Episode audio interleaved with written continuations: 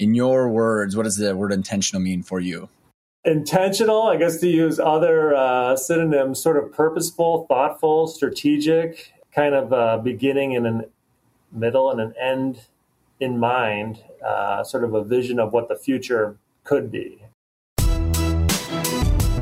Welcome to Intentional Growth, a show that teaches you as a business owner and entrepreneur to view and run your company like a financial asset, which will allow you to enjoy work, create wealth, and make an impact. This mindset will help you focus on building a more valuable business and give you the choices to grow, acquire, reinvest, or exit and live the life you plan for, all with intention. And now here's your host, Ryan Tansom.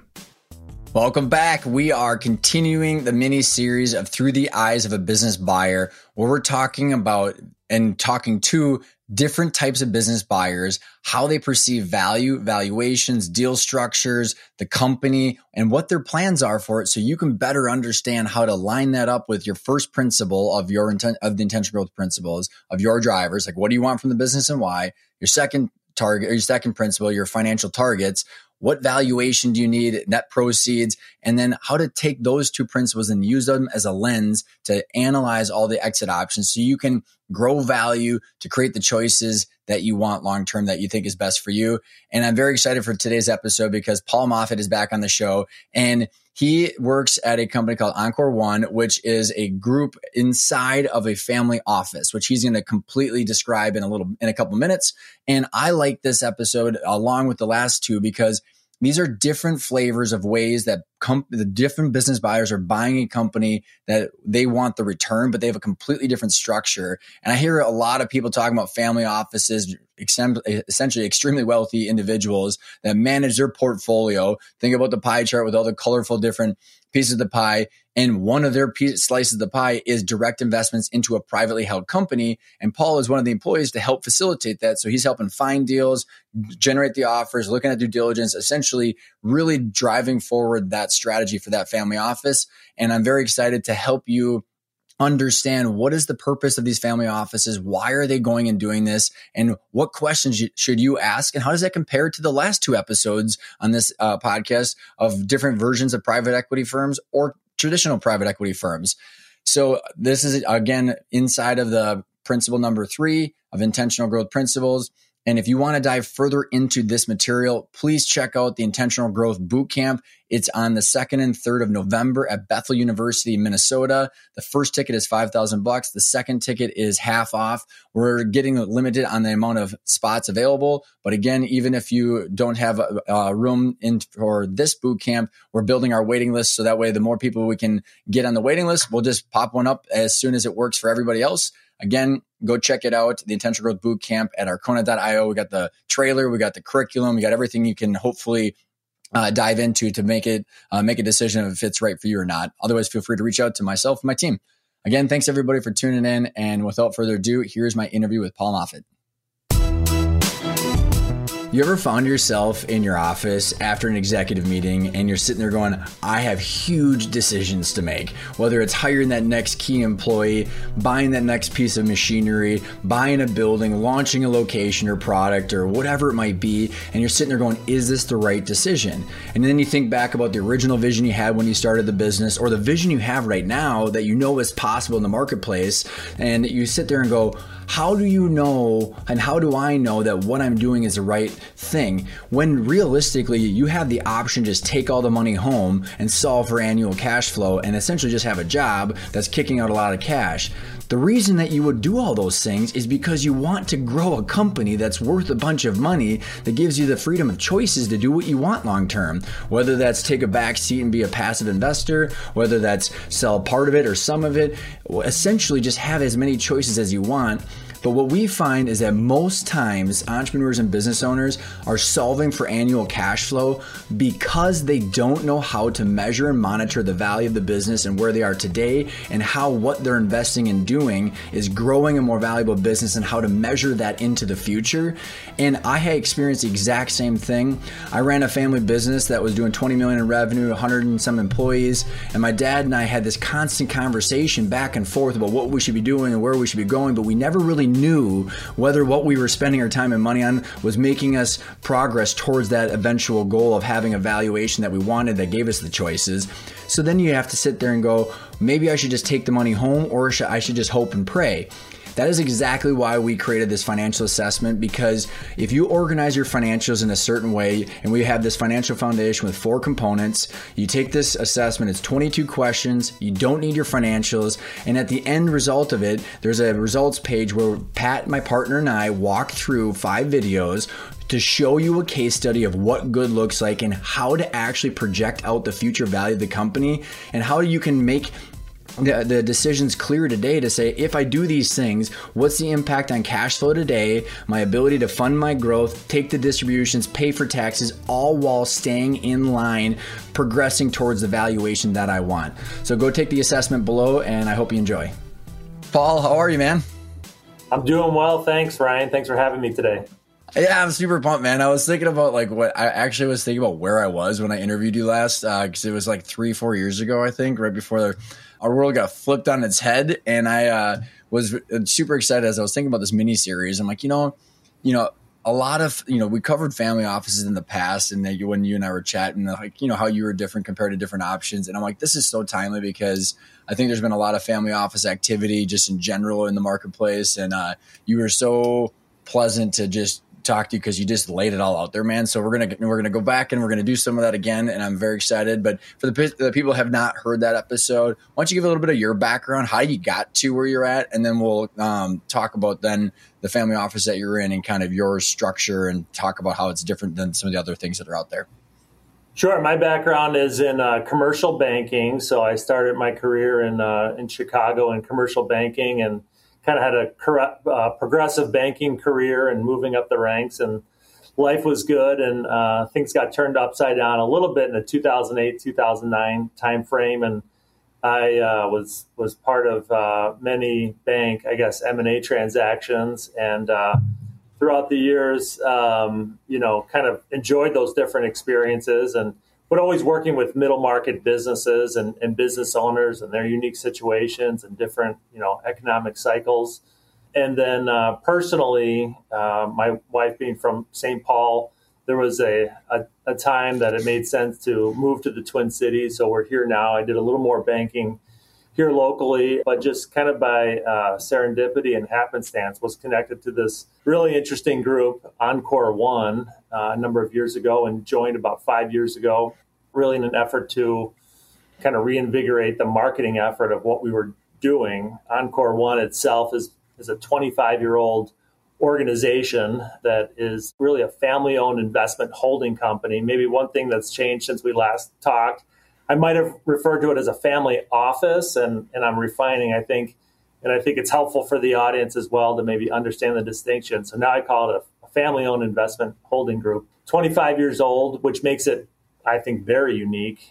Mm. There is uh, the concept of the family office, I think, is kind of in the zeitgeist more frequently now these days than maybe it had been in the past. But uh, I'd like to thank our, our founder and patriarch, Jerry Rauenhorst. You know, he had the idea a long time ago in the late 90s. And his idea uh, was really to keep, and his wish and his desire to create a legacy was to keep the ownership of his original business, which is Opus, Opus, now known as Opus Group. So it's a series of kind of family owned construction companies.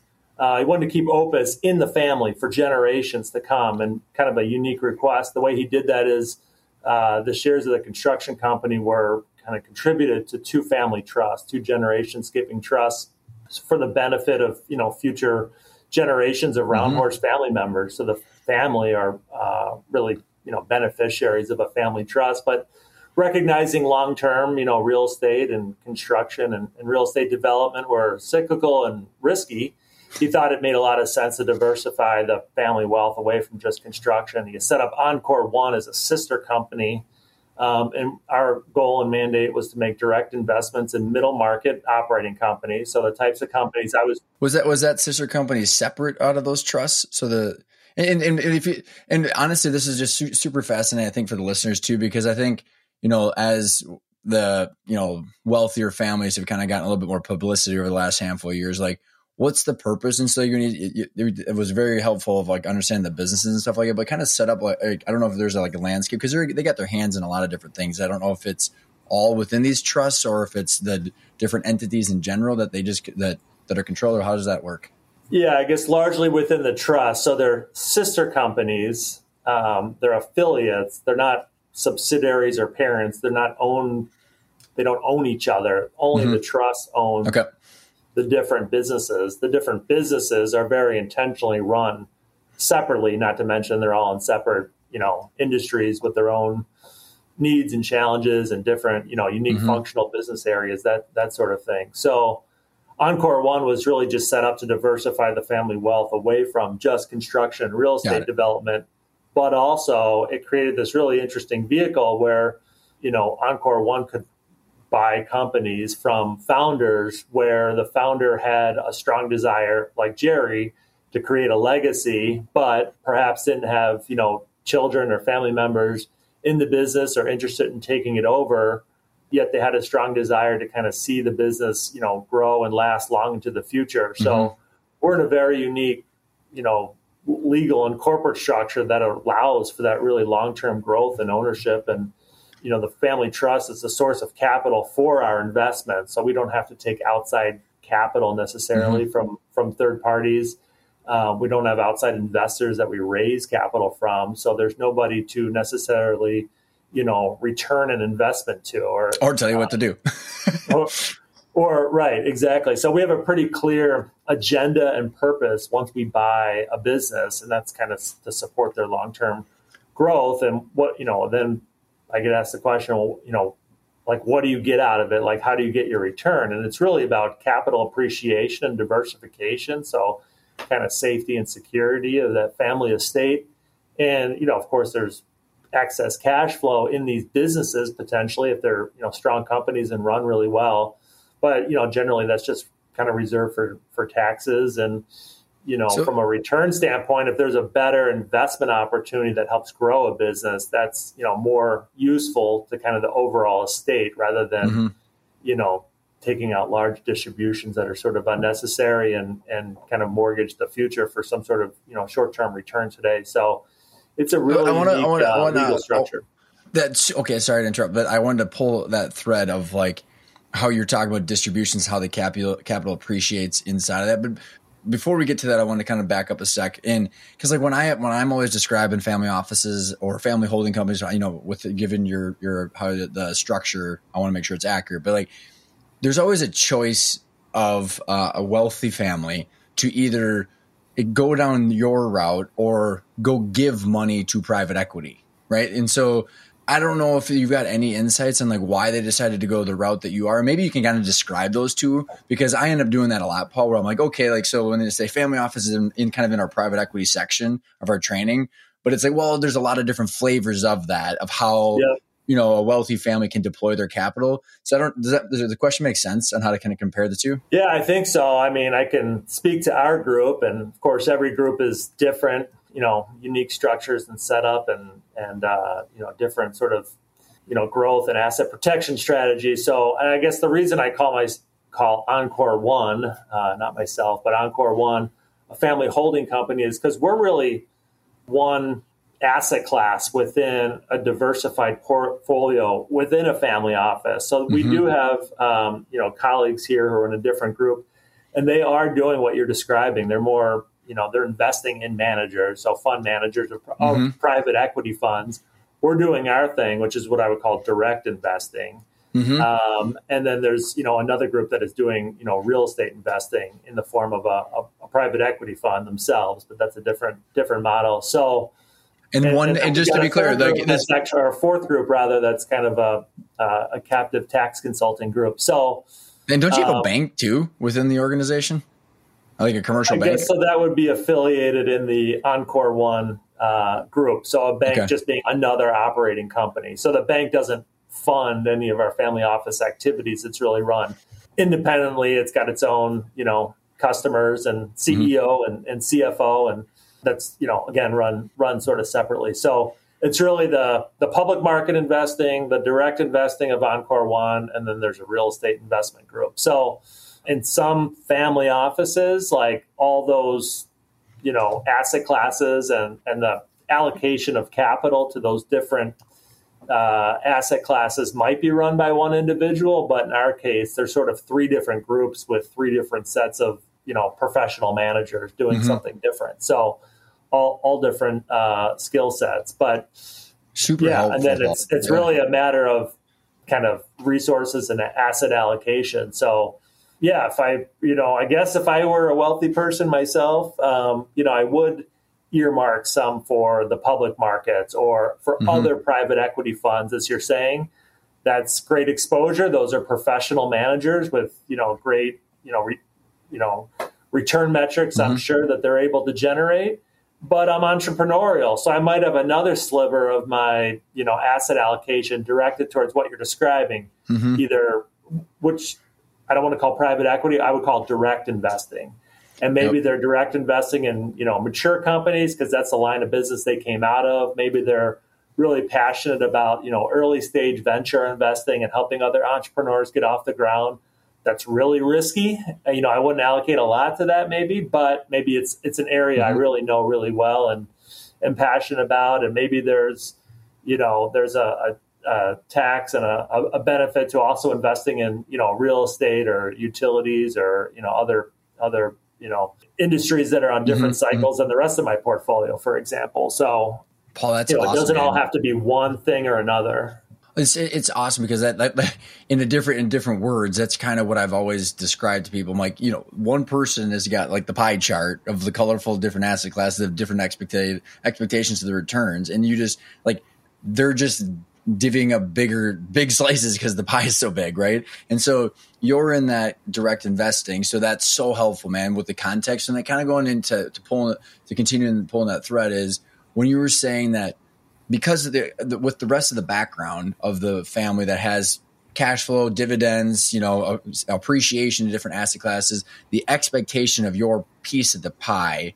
When you were talking about like how you know what's the purpose you know, and like how so how does that work? And you were saying like so the div, how did you word it where like you don't you're not taking the dividends out necessarily because of the capital appreciation because that's the that's all giving insight to the why they're doing that. So we want to kind of continue or re-explain that like that philosophy that you guys have there.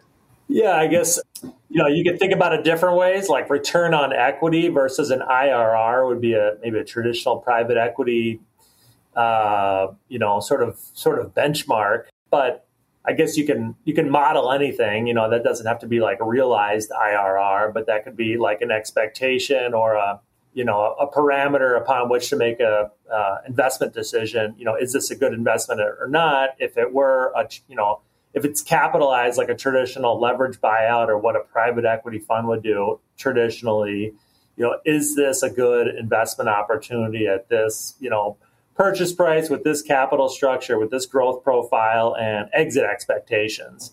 But it's really just a tool in order to make a you know an investment decision because I guess overall the trust does have opportunity cost. If it's not a good investment, they might as well just stick it in the you mm-hmm. know the public market investing group. You know, for mm-hmm. for example. So, but the reality is, you know, you've made a good investment decision. You're not you I, I keep saying you, but we might decide mm-hmm. not to actually, you know, realize that investment and just let it, you know, grow and, and appreciate. And, you know, hopefully that's possible because of, you know, there's a great management team and interesting industry dynamics and there's, you know, organic growth and consolidation opportunities. And as long as, you know, a business is growing and profitable, like just let it keep going.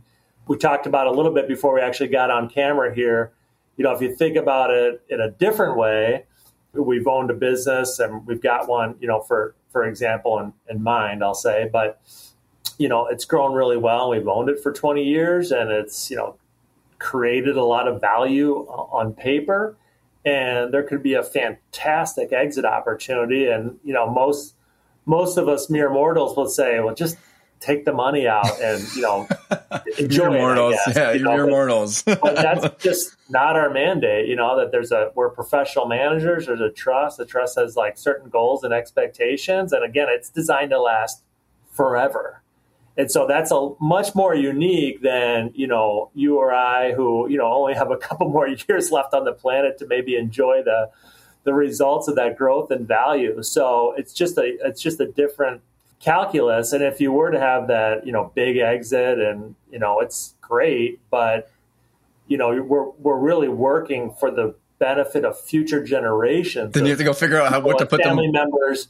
So then you just have to take that money that was generating this fantastic return anyway, return on equity, and go invest it somewhere else and chase a, a bigger, potentially more risky deal than the one you already have and, and is growing nicely. So, um, you know, another way to think about it is if you're going to own something for 100 years, like what's the present value of all that cash flow? Just the multiple that you could get paid today probably isn't big enough to, you know, make that make that equation work to make the make the exit more valuable than owning it for you know decades longer in the future. So it's awesome, Paul. I mean, uh, it's a unique position to be in. Um, you know, I'm, I'm, not a family member. I, am an employee and, and, manager, I guess. But but that's the mindset that we have, I guess, when we're making. Mm-hmm. You know, creating relationships, hopefully building trust with business owners, and you know, making investment decisions that are you know good for the business, the employees, the remaining management team, as well as as well as our group. Uh, dude, awesome, awesome context, man. Because like, I like what I've been trying to do with these episodes, and is give all of the context behind the scenes. So when you know business owners are sitting there having conversations, they know like essentially how to follow the money. Where are the decisions getting made from? You don't have a three to five year ter- you know term that you have to you know I don't know how how Brent Beshore worded it, but rip flip and whatever the heck it was you know and, and, and, again it's not not to knock the traditional private equity market it's just it's just a different mandate like you said but what that does it's, is it, it's big it's profitable and it exists for a reason mm-hmm. um, you know there there's terrific outcomes you know for, potentially for for business owners and uh, and then those private equity funds, the managers as well as the investors, it, it's it's a successful and growing market, you know, for a reason. That model works maybe not 100% of the time, but that's why they also get fantastic returns because the ones that do work work really well. Mm-hmm. But absolutely. But like when, again, thinking about from the seller's perspective, what's important to them, right? And how to determine based on what's important to them, their legacy, their role, the employees, the community, and then the deal structure and the price. Like we're trying to make that like in, in our training, it's principles one and two is a lens to say, okay, if Paul has got an offer in front of me, what is it? What's the purpose of the deal? What's the structure going to look like? What are you going to do with all that stuff? And that's some of the stuff I want to kind of uh, unpack with you, just just from your perspective, right? Just to help them understand that you're one family office with one direct investing. There could be a lot more with different mandates, but at least they understand.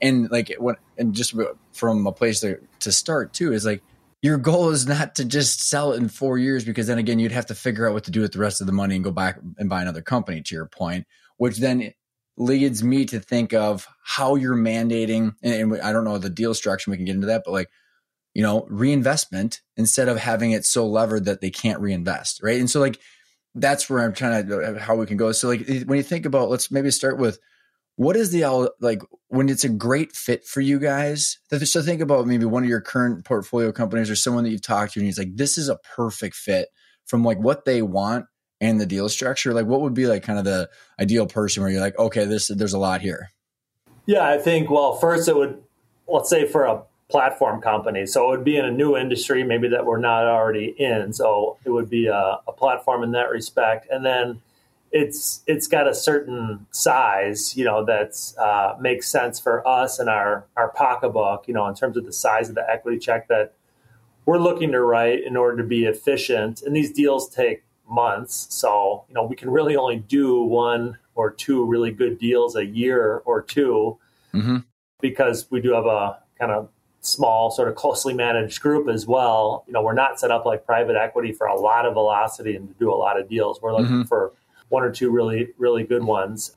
So in terms of size and as a reflection of our pocketbook, you know, it could be, you know, a four to ten million dollar EBITDA mm-hmm. company in the traditional sort of industrial business services, manufacturing, distribution, that kind of stuff. You know, we don't have experience with and stay away from a lot of, you know, heavy tech, not tech enabled, but just technology mm-hmm. companies, you know, retail, consumer products, really dynamic, dynamic kind of cyclical industries. Anyway, but that said, you kind of have a picture of the sort of mature 40 mm-hmm. year old good you know, plastic injection molding, steel fabrication.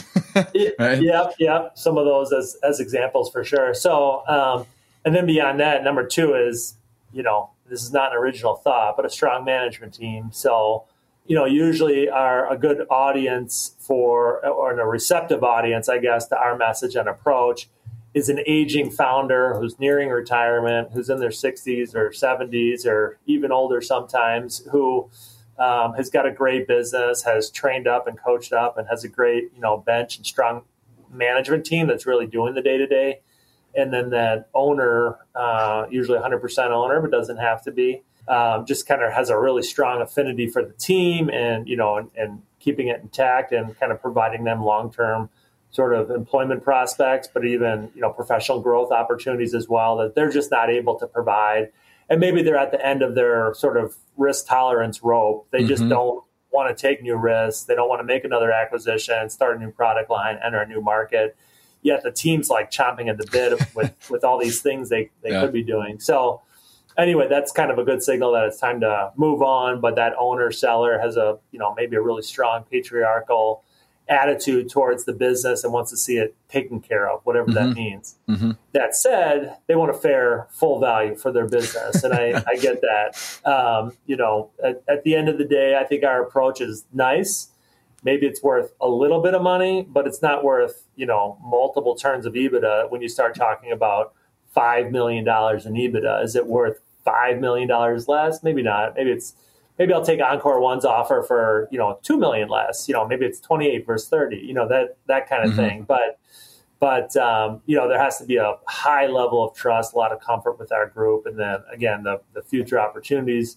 Not you know the money's got to be right, and then the future opportunities. I think for those mm-hmm. employees. So it's not for everybody. You know, if it was a high, fast growing software company that was only a couple years old, had a lot of outside investors. I mean, that business needs to go to the highest bidder, needs to go to auction, you know, that that sort of thing for sure. That makes a lot of sense. But if it's your business, so to speak, the the seller owner, they can kind of make those sort of non-financial decisions about where, you know, their uh, comfort lies with the type of, mm-hmm. you know, buyer that they would potentially be be wanting to work with. So uh, you know so it's you know, size management and then I guess disposition of the owner. Are they receptive mm-hmm. to our approach? Is it something they care about? You know, it's not for everybody. It can seem kind of silly and Pollyannish for some, and you know, talk about legacy might really not mean anything um, for some, but you know, for others and you know, some of our outstate communities, that can be really important. Mm-hmm. Uh,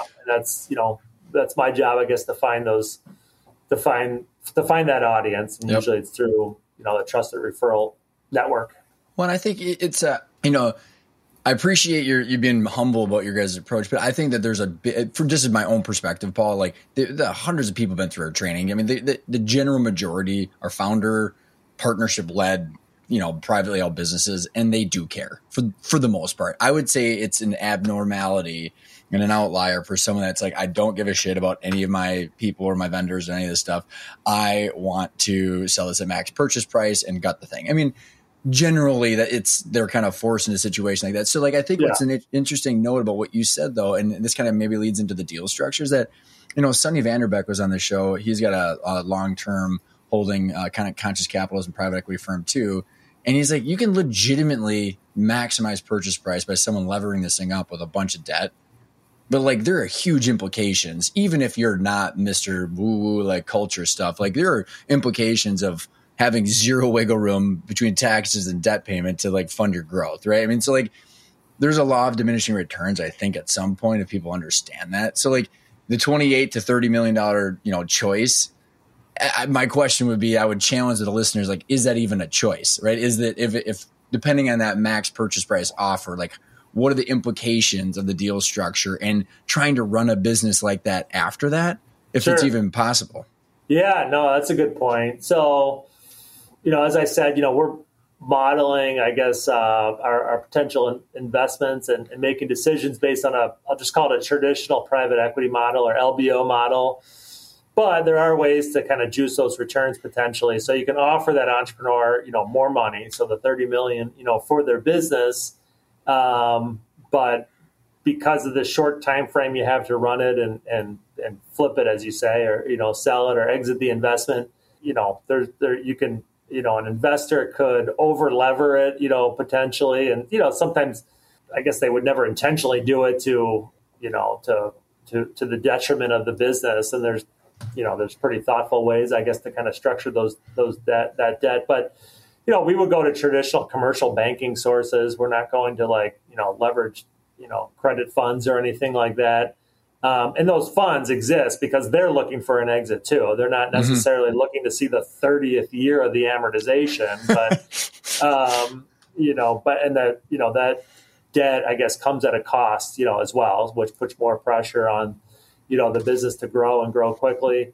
How you know, a lot impact, of cases, does, there's rollover equity involved in mm-hmm, that. So, mm-hmm. I mean, you could make the argument, well, you know, you've sold most of your business, but now you're the minority owner of a highly levered business that has this, you know, really uh, ambitious growth expectations over the next couple of years, and and I don't want to sound too biased from the position that I'm sitting in. I mean, obviously, the parties wouldn't get involved in that deal and that structure unless you know there was a real strategic plan to grow the business, but it does put you know new pressure on the company and the managers, I guess, generally to sort of perform and, and reach those goals and and metrics in order to realize you know, the second bite of the apple and those kind of exciting things. Um, you know, in our structure, I guess it would be maybe more conservatively levered, which isn't bad because we're putting in more equity, which we can afford to do because mm-hmm. we're owning it longer. Mm-hmm. So there isn't mm-hmm. the same pressure we want a good return on our equity as well. So there is growth and, and You guys usually put like if like a rule rule of thumb is it like a couple turns of EBITDA of debt or something like that? That's super reasonable. Yeah, I think you know for some companies, if it's slower growth and more capital intensive, you know, it could be you know one and a half to two times of leverage. If it's you know strong and, and growing really well and there's good free cash flow, it could be you know two and a half to three turns of you know senior mm-hmm. debt financing we'd use our own sources for you know what we call mezzanine or subordinated debt, but mm-hmm. it still comes from the the trust in most cases, and then the balance would be funded uh, with equity. So you know, depending on the purchase price and the situation, you know, we generally you know appear to be, I think, an attractive uh, debtor, I guess, to you know banks, in that you know we're putting in more capital mm-hmm. than mm-hmm. than what they're contributing necessarily and hopefully again that's a comfortable place for the management team to then operate and hopefully grow the business mm-hmm, that mm-hmm. you know we can we can afford to kind of continually reinvest and, and grow the company. So which that, that, that's, that just, right that's just our approach. I know but it's, it's which is which is why you're on the show because i wanted to hear your approach because the whole point is to compare it around norms or conversations. You know people are getting their doors knocked on all the time and we both know that there's like what two one and a half two trillion dollars of committed capital already that's got to be spent. So like these these people are getting their their uh, you know phones ringing a lot, and so going back to kind of like you know again, so just using your example and your guys' structure as something to as relativity, like okay, how does that compare to other things? And going back to kind of like that was very helpful in the deal structure. But let's say it was two offers, like the twenty-eight million dollars. Let's say it was thirty-five, but the seven million dollars is going to come in that rolled equity or a promissory note and it's fully levered and you've got three years compared to getting it all up front or I don't know how, how you guys do it. That's what I'm trying to get at is like, what are the anticipated like new mandates after the closing, right? Because like that could dramatically depend or dr- dramatically change what someone's desire is of, to pick you versus someone else. And this is again the point of the show is that all offers are not equal, right? You have two offers, it's enterprise value, but when and how you get your money is completely different. and so like people need to be aware of that. Sure. Yeah, no, I mean that 7 million could be a risk. It depends who the shareholders were, you know, is it a 75 year old with health issues who's got to roll some equity and isn't really even involved, doesn't have his hand on the wheel or her wheel driving the business or is it a couple of remaining shareholders who you know are maybe longtime employees? They're in the they're in their fifties. Uh, it's a really exciting opportunity for them. Mm-hmm. Actually, you know that mm-hmm. could make a lot of sense. and that might even be something in that situation that we would, you know, consider as well as other, you know, incentive comp programs that are hopefully exciting and align our interests with with management and their goals and their wealth creation, you know, opportunities and, and goals as well. So it it all depends. But yeah, if you're you know, aging, you're not involved in the company anyway to have to roll a bunch, you know, and you're the 100% seller, Mhm, uh, mhm. owner seller, you know, that, that might be disingenuous, I think, if you're a 45 year old seller and, and uh, you want to roll some equity and you still have the passion to like grow and lead the business under this new ownership. You just need a little bit of more growth equity and support to, to grow the business. Like that could be really exciting. And I, I totally get that. So, you're going to have a new boss and somebody to answer to and Mhm. you know they're going to be in your your back pocket every friday afternoon. But you know it's a little bit of what you signed up for and that could be an exciting opportunity. And you know nothing's without you know cost and risk you know for sure. Like uh, you know they say in any kind of investment perspective you know we may not ultimately be successful in achieving our goals but um, you know it, Hence the could be a- definition of risk versus return, right? yeah. So um, you know those are those are you know meaningful structures for sure. And we do some of that i guess where you know the situation is sort of appropriate. You know there's other financing structures kind of depend maybe it's a really lumpy cyclical business and it requires a more friendly debt financing package and some seller financing you know that might be warranted in some cases and that can be really attractive if, if maybe the seller is like sticking on in the management role again has their hand on the wheel and and uh, they're able to earn some additional interest that they couldn't otherwise, you know, get in the open market. That that sort of thing. So those could be good opportunities. So every, every situation is unique. I guess our approach, uh, and it's a reflection of our long-term ownership, is that we could be flexible. And we recognize there's multiple uh, stakeholders, if not just shareholders, that you know might have an interest in this transaction or it being successful, or in the newly formed entity and um, they're really important to the deal or the legacy of the company or the culture or the continuity, um, you know, we can find something for them too. And I think we can afford to be, you know, thoughtful, strategic, and because we're, you know, long term. And So- and I should say the royal we certainly there's other long term investors out there that don't have a traditional fund to answer to. Uh, so it's not just Encore One; it could be you know family offices generally, um, other independent sponsor type search funds, just groups with longer term horizons for sure. So then, what if um, what is your guys' approach towards that management team as far as like it's maybe a kind of a two part approach or a two part question, Paul, and however. Make, make sure that I want to make sure that the question makes sense. Is like how you guys like when you're assessing the management team and the strategic plan. It's probably both of like, okay, where's the company going? What's the potential, and who's you know driving that ship? How do you guys assess that assess both the management team and the strategic plan and then how does that how do you guys interact with the strategic plan and the management team and the operations after closing Yeah, so I well, I guess after closing, you know, we certainly take an active position on a board. So, you know, it's myself, my uh, colleague here, Craig, who's 20 year president and CEO of Encore One. He's got uh, more experience than I do, but certainly all the kind of tribal knowledge, how we do things, and formal policies, that sort of thing, and and real bona fide M and A experience um, uh, as well, having been an investment banker in a, in a past life. So we're on the board. You know, we're you know supportive board members. I guess not like an operational board member. You know, we're I made a note that to mention. You know, we're investing in different industries intentionally, so we can't be experts in all these you know areas of business but you know have got kind of broad experience to bring to the table and to provide a sounding board to the remaining management team and to support their vision for for growth. Um, you know, annually they're presenting their budget, their strategy for the year. We're asking questions. We're thinking about you know mitigating risk both for the business and I guess the the, the family ownership group as well.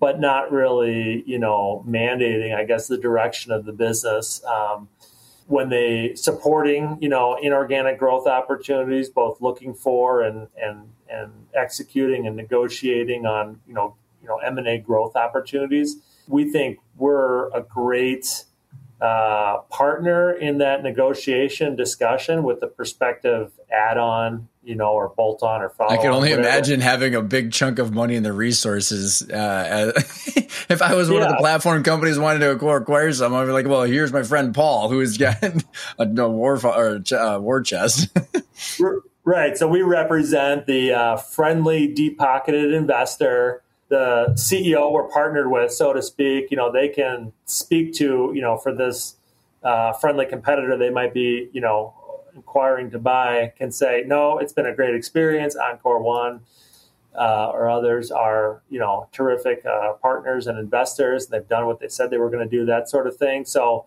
I think both for the platform management company as well as at like prospective add-on, uh, having Encore One, as you said, is kind of the, the deep pocketed investor uh, and this really friendly long-term approach, you know, is, is a much softer landing for a lot of not only the business owner seller, but like the remaining management team and the employees as mm-hmm. well, just to have sort of, you know, long-term visibility into what their job prospects are. And that's mm-hmm. often the most important thing to, to many people. Um, but not only that, but that there's growth opportunity and this group's going to support us, you know, mm-hmm. on the one hand, but on the other hand, you know, stay out of the way, so to speak, not setting up shop, you know, opening up an office, putting in our own, you know, operating partner expert to uh, kind of monitor, I guess, the business and the month to month you know, progress towards, you know, reaching some sort of goal in support of a, you know, future exit. You're not, so you're not, uh, you guys are there's just, two sides of that. It's yep. not, we don't, we don't, uh, run and open greenfield locations for you to you know to to grow but to the extent you identify those opportunities and you know we we we help with that you know certainly from the capital formation standpoint as well as kind of you know thinking through the risks and challenges of those mm-hmm. opportunities. So um, so but, know, like you're like, but it's more is it is it safe to say it's more about capital deployment and capital preservation and capital growth versus like hey paul i'm one of your platform companies and we're like looking at this new erp system. Like you're not getting involved in software selection or you know executive recruiting or service providers or are you? I mean is, does that make sense? Is it more on the capital i suppose side? if they ask for it if they want to you know do you know any really knowledgeable consultants with uh, you know sap or something like that? Or uh, you know really good executive recruiters with experience in this space you know we could you know support that. Otherwise if that's a project they were working on, maybe they would share that with the board and we would ask them, you know, who are you interviewing? And, mm-hmm, mm-hmm. you know, make sure they weren't just interviewing one party, you know, that kind of thing. But pretty basic block, blocking and tackling. And yeah, if they wanted to go spend a couple hundred thousand dollars on some new, you know, software upgrade, I don't know that we're going to kind of get into a deep discussion or an analysis. And by the way, we're not beholden to any vendor. We're not, we don't say, no, sorry, we have mm-hmm. a corporate buying deal over here for better mm-hmm. or worse that you've got to use this provider because you know we get some sort of or we enjoy some sort of discount at the at the top of the house. Um, you know, again, these businesses are in different industries. They have different needs, different vendors, service providers, accountants, attorneys. So they've got their own, you know, group of key professionals. Mm-hmm. Uh, and we like that, you know, if we, we can kind of spread the network and, you know, choose the best in class for the right situation as well. So, and, and there are groups, you know, that have a shared services model. It's really interesting. We just haven't, you know, gone that route necessarily because we think, you know, diverse businesses in different industries, they just all have unique unique needs. I think it's a, I think it's an important, a really important distinction, Paul. Like you said, for better or for worse, this is all about like what does everybody want. But like, right. you know, I think about like when I look at the deals that I've been on the part of or in the peripheral of or whatever it is, it's like you get the capital and the deal structure and the price and terms done. Then it's all of the adults pissing on each other about what systems we're going to use and who had what sunk costs into what project. You know what I mean? So it's really, you know, then like people being validated that they're professionally growing in whatever position and whether it's COO or CFO and they chose and went through a whole you know systems implementation. And then I've watched people then go I did all that and now the new owner is sandbagging that for whatever system that they like. Right? That's I, I think it's important because you know for someone that has got a lot of pride in what they've built or thinks that it's the right thing I mean you could really upset the apple cart even though it's got a good management team for a bunch of people that don't feel respected for making those choices afterwards. That's a great point. And, you know, when I do get asked that question about either what are you going to do to help me or do you have any shared services? On the one hand, I think, ooh, that's a good point. Wouldn't that be nice if we could say, hey, we'll take over your insurance programs and your accounting and finance? You don't have to worry about any of that stuff anymore. Your HR. Uh, and again, each of those functional areas of a company, they all have unique, you know, issues and problems. Mm-hmm. And then I think, on the other hand, how good of a deal is that if you go in there and say, you know, employees, hi, we're the new business owner, we're great, we're supportive, we're long term. By the way, you know, CFO that's been here for 20 years. That's awesome. That's helped grow this business strategically. You have a new boss. Like that's not really a great endorsement of this, you know, friendly long-term approach as as well. So that can be, you know, disintermediating as well. And so, you know, we're really thinking about, you know, in terms of, you know, creating value is not really, you know, cutting costs or consolidating it at a corporate level. It's mm-hmm. about mm-hmm. hopefully, you know, creating an exciting growth opportunity for these people. You know, that's mm-hmm. where our value creation is going to come from over time not through cost cutting in the next three years. Cost so, cutting or like or like just micromanagement of like I think because again uh, you and I, I don't know if it was we had hit record yet, but they're two huge different options. Neither right or wrong. It all depends. We're like if someone's looking for you know, prof- you know, to level up their professional management systems and all this stuff, and they're looking for help implementing a new ERP system or accounting system or lean manufacturing, whatever it is, and that's what they're looking for. Some people also aren't. They're like, stay out of my sandbox because we've got this and we've been running this for 30 years. I mean, it just completely depends based on what people are mm-hmm. looking for. So I think it's just helpful knowing that, like, we're, you know, just again, these are questions people should be asking. I don't think it's right or wrong. It's just it depends on what people's expectations are and how close those are to reality.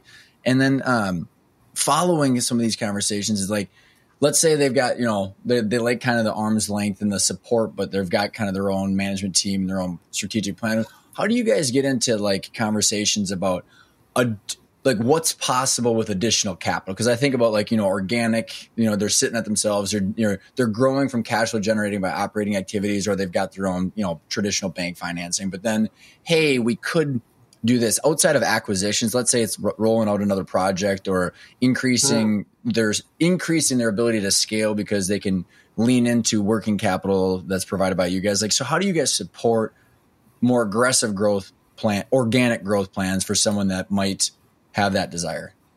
Yeah i guess it depends what the investment is in order to get there. Is a new machinery and equipment? And again maybe under the old ownership maybe they were really debt adverse um, or just didn't want to take the two year you know time and investment not only for the equipment but then you have to update your marketing materials and educate distributors and dealers and and you know change the comp plan or incentive plan for you know sales folks yeah. and that just sounds painful even though on paper you know this two million dollar investment in, in equipment could generate you know x and you know six million in new sales over the next couple of years. That you know sounds amazing, but there is a lot of you know work and heartache, I guess, that goes into that you know strategic plan. So I think again because you know one we're not you know traditional private equity, but two uh, we're not aging per se. You know that you know we do have this long term ownership perspective. So I think those you know kind of plans, I guess, we're we're there maybe maybe we're just there insofar as we're not going to say no that we can be supportive. I don't know that we're really digging into an analysis unless there's you know is, is this is this a you know project investment going to generate a certain level of return? I think we want it to be accretive to the business and mm-hmm. you know the enterprise or the value creation that's there sort of on paper. But if you know, I think largely we're kind of relying on on management and their you know industry knowledge that you know this investment is the way to way to go. Mm-hmm. Um, you know, and I guess that's an easy example as far as equipment. You talked about like working capital. I mean, we do have relationships, strong ones, I think, with uh, banking resources, and we can help. You know, especially in a case where maybe there's a really strong controller, but not a super strong strategic, you know, CFO we can help sort of model and make the case that you know this adjustment to our working capital facility will make a lot of sense. And for this reason it's going to drive you know additional growth profitability and also you know help pay back the bank or you know improve our credit profile you know those kind of things. I think we've got the expertise and experience as well as the credibility to help make those cases where where where necessary. So do you guys leave do you guys leave the cash that's generated in each entity, or do you swoop in and scoop out the excess cash and put it at the uh, top or uh, the higher level of the hierarchy? Or I mean, largely it's left for well, not left, but largely it's, you know, these are pass through entities for tax purposes. So it's distributed for taxes ultimately. Okay. okay. Um, but in terms of excess, excess, you know, cash that's kind of pulled out of the business, no, because usually if a company's growing and profitable and generating all that excess cash, you know, maybe there's other opportunities that are more profitable. As you said, there's an opportunity cost of making a bunch of excess distributions and then investing in the market at 6% when this business is generating a 20% ROE, mm-hmm. let's keep it in the business. Let's invest in, you know, capital projects or acquisition opportunities. That's just a better use of that money. And, you know, we're, and, and, and, you know, from a risk standpoint, you know, we know this business. We've got great managers. We know this industry. We've got good visibility that we're going to continue growing profitably. Mm-hmm. That's just better than investing in, you know, a large cap stock portfolio, which I just love is the already comment. being done by some other group within yeah. our diversified family office. So it's awesome. You know, we don't need more six percent return. We need a little bit of that, a little bit of this, a little bit of that, all diversified. it's really it's just so helpful, Paul. It's so helpful, Paul, because even if you got a good business with a good strategic plan and good management, and you've got you know foresight into where you want to put that money, it's available with common logic, in common sense, which I think is just fast. It, it's something that's important to know because that's not the case with a lot of other potential buyers. They're either taking it out to suck out the cash, and then so you're skimping along to try and grow. So it all is about trying to align the forward-looking projection, strategic plan, and desires within the, your investment thesis. And it just, just like you said, it's just nice to how clearly you've laid it out and where you guys stand. And again, it's so helpful then to be able to compare that to other groups where I don't care how they're structured, people need to be asking these questions. Yeah, they're great thoughts. Know, you're a terrific advocate for sure. I guess one other comment I was thinking when you were talking about fees or sucking on cash, you know, we I'm sure there's others, but don't charge a management fee. That's a pretty typical, you know, structure as well for showing up to board meetings and providing, you know, great strategic advice. You know, we don't have any of that, you know, overhead necessarily to to um, cover as well, you know, yeah. for the for the business. So hopefully we're prudently capitalized for the mm-hmm. business. We're supporting their growth, and we're not, you know, overcharging it necessarily for you know the gift for the question of I, I I had this one guy he was telling me the story. He's like my strategic advice for and again i'm not knocking p firms just in general but just just just these are just anecdotal stories but like yeah the strategic advice was every morning my strategic advice was paul what is the trailing 12 months of ebitda please? You know like that's that's that's the only thing that matters. So i think it's just it's just helpful again just to hear the comparison. When you have conversations whether it's advisors investment bankers sellers what are some of the big misnomers that you hmm. have or questions that you have to constantly explain? Like, what, what are some of the biggest, whether it's misnomers or mysteries or, you know, things you have to debunk or what, is there anything that's kind of sticks out? About our group or our type of group? Yeah, just like about what you're doing. Like, I mean, if someone's sitting there, I mean, like, is it, is it common to for people to know it or is there is there certain things that you have to you know typically explain quite a bit i guess i have to explain you know why spend the money on direct investing when you can just go invest in KKR stock? You know, that's kind of one thing. And I sort of explain that we do that anyway. Um, this is yet. that's what happens when you have enough group. money.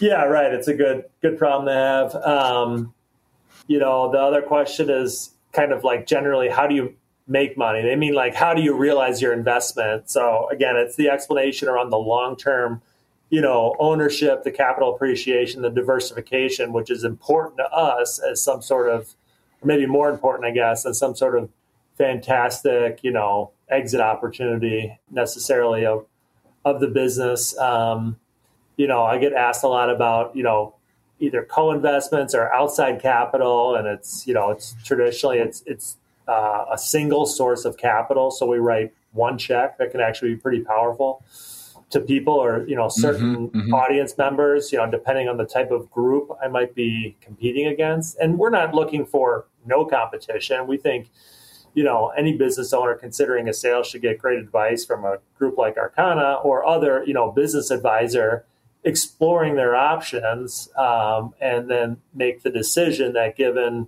you know if all things are equal in terms of say price or other you know structural elements you know, really what do I want out of the transaction? And, you know, we think oftentimes, again, for the right audience, our, our message stands out. So, so, you know, that we write one check, we're not taking outside capital, you know, from other sources.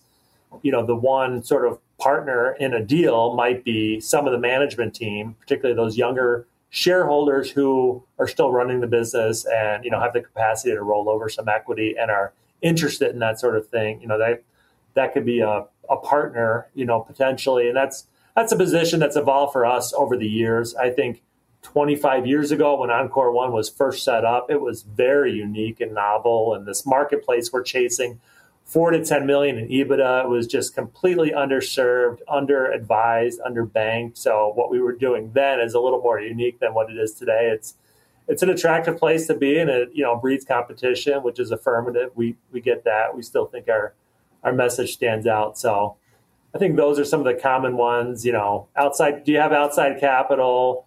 How do you make money, quote unquote? And um, we just want to hold long term privately held companies. But, but I give a couple of examples relating to kind of you know the economics around holding a business long term compared to other options and why it works if you know you've got this unique source of capital that we have that's designed to really last in, in perpetuity. So that's awesome, Paul.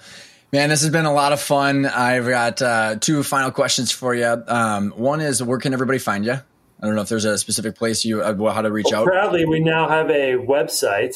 Uh, so, welcome to 2002, um, which is Encore One, E N C O R E O N E dot com. And so, quite a bit of our information is there, our history, background kind of the investment experience we have and what we're looking for, contact information, et cetera, is there. I'm certainly available on LinkedIn. Uh, my last name is Moffatt, M O F F A T T. And uh, we're continue to work on other marketing initiatives in addition to the hand to hand combat and business development. We try to get our names out there, maybe not as well as as you're able to, but uh, uh, we're we're trying. So we've got some other marketing materials, overview, PowerPoint presentations forthcoming. I hope to share that with other That's trusted awesome. referral sources to explain what we do and and what's you know in it for the resource, the the referral source, as well as you know why we can be really great for for clients potentially. So That's certainly awesome. appreciate this exposure. You bet, man. And uh, my final question is uh, I love to ask people what the word intentional means, name of the show. I, and I also get a lot of personal gratification of hearing all the different variations of people's definitions. So, in your words, what does the word intentional mean for you? I wish you would have given me a heads up on this one. um, intentional, I guess to use other uh, synonyms, sort of purposeful, thoughtful, strategic, kind of uh, beginning and a middle and an end in mind, uh, sort of a vision of what the future could be, sort of an aspirational vision of what the future could be. Dude, I'll tell you um, what, on the spot, that's not too shabby, man. I, I liked it a lot. That was that was very well done. Paul, That's this generous. is thank you. Yeah, no, man. I thank you so much for coming back on, spending the time with us, and uh, shedding some more light on what you do and how it works. Ryan, I enjoyed it. Thanks a lot. Well, I hope you enjoyed that interview with Paul. You know, First of all, I wish I had that kind of wealth where I have to figure out what to do with it, where I'm going to buy companies and hold them forever because it just makes sense because other chunks of my portfolio are giving me the 6% return or the dividends that I want. All joking aside, I think it's, it's great that there are investment firms out there like Paul's that are doing the right things for the right reason. And it's about aligning what you want as the eventual seller of your largest asset. And if it's not an internal transfer or an ESOP or other private equity firms, there are family offices out there who are doing direct investments that I think that are, it's possible if you are intentional enough to align your goals and what you want with someone like whether it's Paul's firm or whether it's any kind of family office or different flavors of private equity or even a traditional one. It all depends on what you want. There are no right or wrong answers, but the more options and the more explanation we give on these various options, the better educated you are to drive towards the options that make sense for you. So again, if you have not checked out the intentional growth bootcamp where we dive way into this for essentially almost an entire day, all the exit options, it's at Bethel University on the 2nd and 3rd of November. Go check it out at Arkona.io, Arkona.io, where we got the curriculum, we got the trailer, got a lot of stuff to hopefully give you enough information to make a decision of whether it's right for you. So again, thanks everybody for tuning in and stay tuned for next week where we're going to be diving into M&A advisory fees and how they work and how all the different flavors of the intermediaries, business brokers and, and investment bankers, how they work and what you should expect if selling to a third party is right for you. Thanks everybody for tuning in and I'll see you next week.